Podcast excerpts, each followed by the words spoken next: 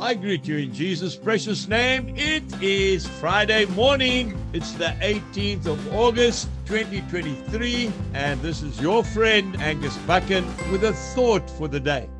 We start off in the first book of Timothy, chapter three, and I'm reading one verse, verse five. For if a man does not know how to rule his own house, how will he take care of the church of God? That's a serious verse. You see, charity begins at home. That's right.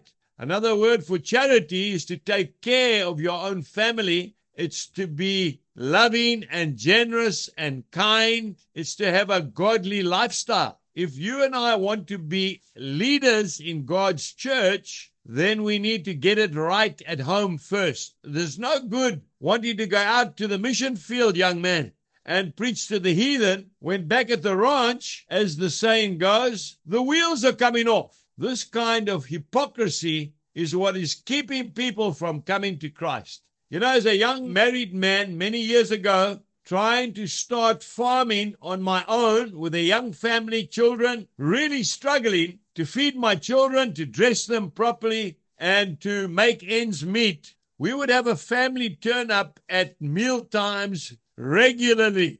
And of course, we'd feed them, a young man and his wife and children. Jill would even give some of our children's clothes to the mother of this visiting family because we felt very sorry for them. But the problem was the husband would not find a job. He was lazy. He would not work. And the worst thing of all was he was always telling me that I needed to get my life right and to follow Jesus as Lord and Savior. He would always be saying, hallelujah, praise the Lord. But I didn't see any fruit. I would say to Jill, often when their family left, if that man's a Christian, then I'll get to heaven before he would. But you see, that's what kept me from following the Lord. But who was to say that indeed he was a Christian? He said he was. We shall know them by their fruits. We need to be very careful. We are not keeping people from following the Lord by our substandard lifestyle. Let's get our home in order first. Let's make sure there's bread on the table for our families before we go out doing good works towards others. Let's be sure that our children are disciplined correctly and respect their elders before we start preaching to others at Sunday school. Now, this is a hard word, I know, but it's a true word, folks, and we really need to lead from the front. So go out today and walk the talk,